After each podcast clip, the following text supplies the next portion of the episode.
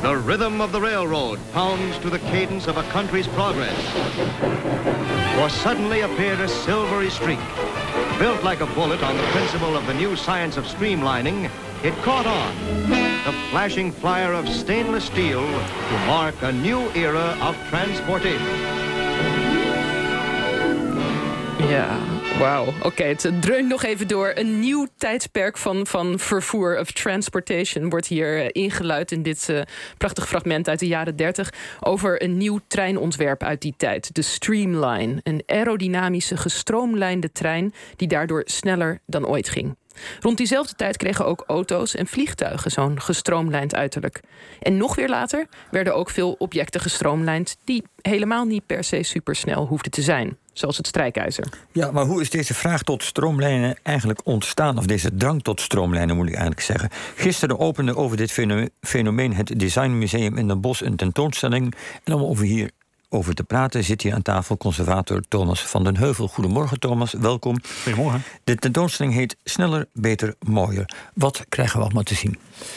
Uh, een hele, hele brede keur aan objecten. Uh, omdat uh, stroomlijning wordt vaak in verband gebracht inderdaad met de jaren 30, ook specifiek in Amerika. Uh, en voor deze tentoonstelling wilden wij juist ook heel graag uh, het, bredere, het bredere verhaal laten zien. Laten zien dat dat ook een lange geschiedenis heeft en ook eigenlijk nog steeds doorwerkt. Dus het zijn voertuigen, uh, motorfietsen. we hebben beneden een auto, La Jamais Content. De eerste auto die sneller dan 100 km per uur Zo. in 1899.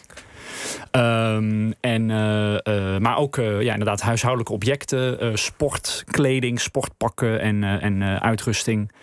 En we kijken ook een beetje vooruit naar de toekomst. Wat betekent stroomlijnen voor ons nu nog? Wat, wat is stroomlijnen eigenlijk? Even heel simpel. Ja, uh, stroomlijnen is eigenlijk. Het heeft eigenlijk twee betekenissen. Um, uh, de term stroomlijn komt uit de wetenschap. Het is de lijn waarin een vloeistof of gasdeeltje stroomt. En als je een ontwerp stroomlijnt, dan pas je het eigenlijk zo aan. Maar vaak maak je het gladder of smaller of afgeronder.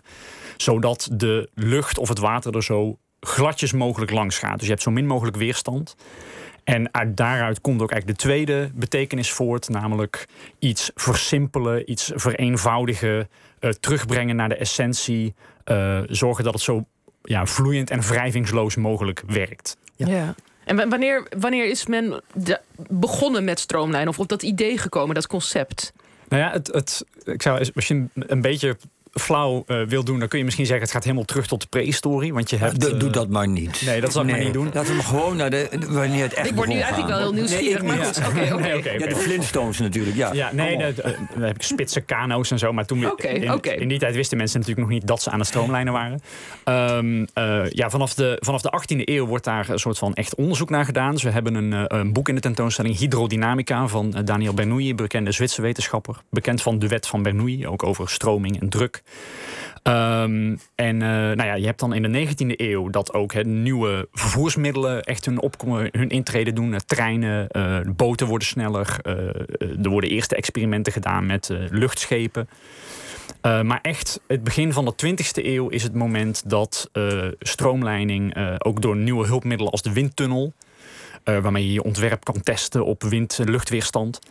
Uh, waarop dat echt heel serieus genomen wordt en ook op allerlei verschillende uh, vervoersmiddelen wordt toegepast. Ja, wat, wat is het dan dat het inderdaad, je zegt al, nou er zijn windtunnels en al dat soort praktische zaken. Is het dan dat het praktisch mogelijk wordt? Dat mensen al heel lang dachten van dit, dit zou ons kunnen helpen om objecten sneller te kunnen laten gaan, maar we weten gewoon niet hoe? Nou, het, het heeft, het heeft uh, ook een beetje te maken met het feit dat op dat moment juist ook dat je op dat moment ook steeds sneller kan. Mm -hmm. uh, heel lang is het, het rennend paard eigenlijk het toppunt van snelheid geweest. Nou, op een gegeven moment komt daar de trein bij, uh, het vliegtuig, boten worden inderdaad stoomschepen worden ook sneller. en dan wordt ineens luchtweerstand ook een probleem. en dan wordt dat ineens ook steeds meer opge, um, ja, wordt daar steeds meer onderzoek naar gedaan. Een hele interessante uh, wetenschapper die ook heel veel onderzoek deed, is Gustav Eiffel, bekend van de Eiffeltoren. Want op het moment dat hij de Eiffeltoren bouwde, merkte hij dat die wind heel veel invloed had op ja, hoe, die, hoe de constructie van de Eiffeltoren moest werken. Dus hij heeft toen ook een hele luchtwindtunnel gebouwd en heeft in zijn latere leven ook heel veel onderzoek gedaan naar luchtweerstand. Ja, precies. Ja, dus luchtweerstand maakt dat het besef dat luchtweerstand een probleem is, dat het daardoor iets minder snel gaat. Is dat inderdaad de verklaring dat het pas in de jaren 20, 30 helemaal op gang komt? Nou, um, lijkt me toch wel een beetje. Ja. Nou ja, er zijn, het is, het is zoals, alles in de geschiedenis een combinatie van verschillende factoren. Uh, het is inderdaad dat, maar het is ook uh, het feit dat er voor het eerst nieuwe materialen beschikbaar worden. Uh, dingen als aluminium, nieuwe soort kunststof die je in heel makkelijk in een soort ronde vormen kunt maken. Um, ja, die ontwikkeling gaat ook heel snel, die technologische ontwikkeling. De, de Wright Flyer, de, een van de eerste vliegtuigen op lange afstand, die vloog in 1903. Nou, 30 jaar later heb je die uh, blinkende aluminium vliegtuigen die al een beetje lijken op wat wij vandaag de dag hebben. Uh, dus ook de snelheid waarmee die ontwikkelingen gaan, dat zorgt ook voor een soort begeestering en een soort van obsessie met hoe snel kunnen we gaan. Want, die obsessie wordt ook duidelijk uit het feit dat, en wij verbazen ons daar nog steeds over, dat typemachines, broodroosters, strijkijzers, je zou zeggen, die hoeven niet uh, snel te zijn op een of andere manier. Die, die worden het dus ook. Die worden ook gestroomlijnd. Hoezo? Ja, nou ja de, de, de, de vorm die eigenlijk uh, een, van, een van de grote invloeden daarop is bijvoorbeeld het vliegtuig. Uh, die inderdaad ook zo'n hele afgeronde aluminium vorm krijgt. Um, dat wordt echt een soort symbool van vooruitgang van toekomst. En het is ook zo dat deze tijd, met name in Amerika, eigenlijk uh, ja, de opkomst van de industriële ontwerper vertegenwoordigt. Als een soort nieuw beroep, een soort nieuwe kunstvorm die zichzelf heel erg laat gelden. -hmm. En uh, ja, die gestroomlijnde futuristische vorm, die wordt inderdaad ook toegepast op allemaal dingen die helemaal niet snel hoeven gaan. Uh, maar, maar, wat zit er dan? Is dat dan een, zit daar een bepaalde filosofie achter of zo? Of is het een, ja, wordt het bijna een soort verheerlijkt? Of, nou, ja. het, het, het, wordt een beetje verheerlijkt. Het heeft ook inderdaad weer te maken met die productieprocessen, dat het snel gemakkelijk geproduceerd kan worden. Maar het is ook heel erg, uh, bijvoorbeeld wat er in Amerika heel sterk meespeelt, is de economische crisis. Dus in 1929 crasht de beurs. De jaren 30 is eigenlijk een periode van van uh, grote uh, onzekerheid, ook op e economisch vlak. En je hebt dan een nieuwe generatie industrieontwerpers die een soort van een beetje macho eigenlijk op, de, op, op het toneel verschijnen. En die zeggen wij gaan Amerika uit de crisis ontwerpen. Dus door die nieuwe futuristische gestroomlijnde producten verleiden we de consument om meer te kopen en gaan we zo de economie aanjagen. En is het dan zo dat menig huisgezin, mee, als je meetelt, heb je een gestroomlijnd dingetje in huis? Bijvoorbeeld een asbak? Nou ja, dat, dat, wordt, dat, wordt, uh, dat wordt in deze tijd ook. Je moet ook bedenken dat in deze tijd voor het eerst uh, elektrische apparaten heel gangbaar worden in het huishouden. Dus dingen als uh, stofzuigers, scheerapparaten, die voorheen ja, moest je dat al met de hand doen. Dat wordt elektrisch, dus dat zijn hypermoderne nieuwe objecten nou ja, die hebben ook een hypermoderne nieuwe vorm nodig om ze verkoopbaar en aantrekkelijk te maken. Dus het woord van, van functie wordt, verschuift het een beetje naar vorm, zou je kunnen zeggen, dat stroomlijnen.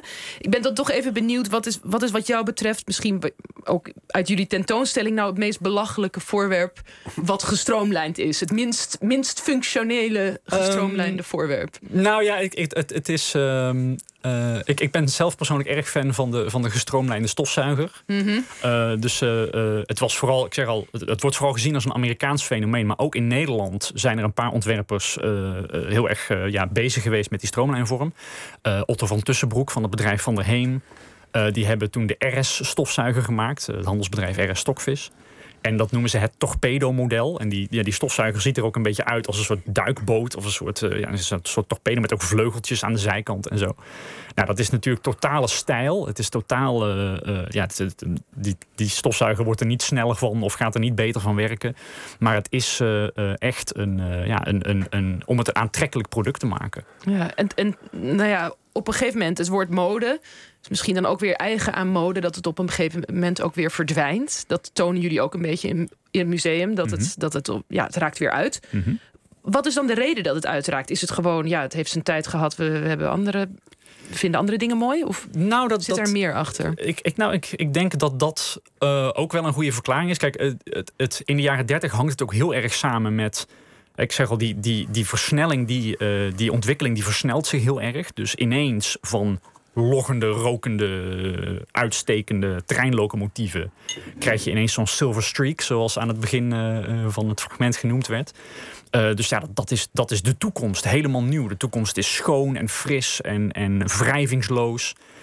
maar op een gegeven moment worden die vormen te normaal. Ze zijn mhm. eigenlijk overal. Uh, het is eigenlijk gewoon de nieuwe standaard geworden. En zeker na de Tweede Wereldoorlog, als uh, een soort van dat grenzeloze, ja, vanuit ons perspectief misschien ook een beetje naïeve droom om echt de toekomst met vertrouwen tegemoet te zien. Uh, als dat eigenlijk ja, een soort desillusie blijkt. Ja, dan worden de gestroomlijnde vorm wordt een beetje te standaard. Het heeft nog steeds wel het werkt een beetje door in de jaren 50, maar dan komt er inderdaad ook gewoon iets nieuws. Dan komt er gewoon iets nieuws. En ook nu is het eigenlijk nog steeds, ja. Zo, gaat, zo gaat het met alle dingen. Hè. ja, zo gaat het ook niet aan doen. Zo gaat het uiteindelijk ook met ons op den duur. Een, een tijd lang ben je gestroomlijnd, zie je lekker uit en dan houdt alles op en gaat het weer over. En dan krijg je een nieuwe vorm. Het is, uh, ja. Ik wil je bedanken, Thomas van der Heuvel, voor je komst. En uh, we hadden het dus over de tentoonstelling Sneller, Beter, Mooier. Die is tot september te zien in het Design Museum in Den Bosch.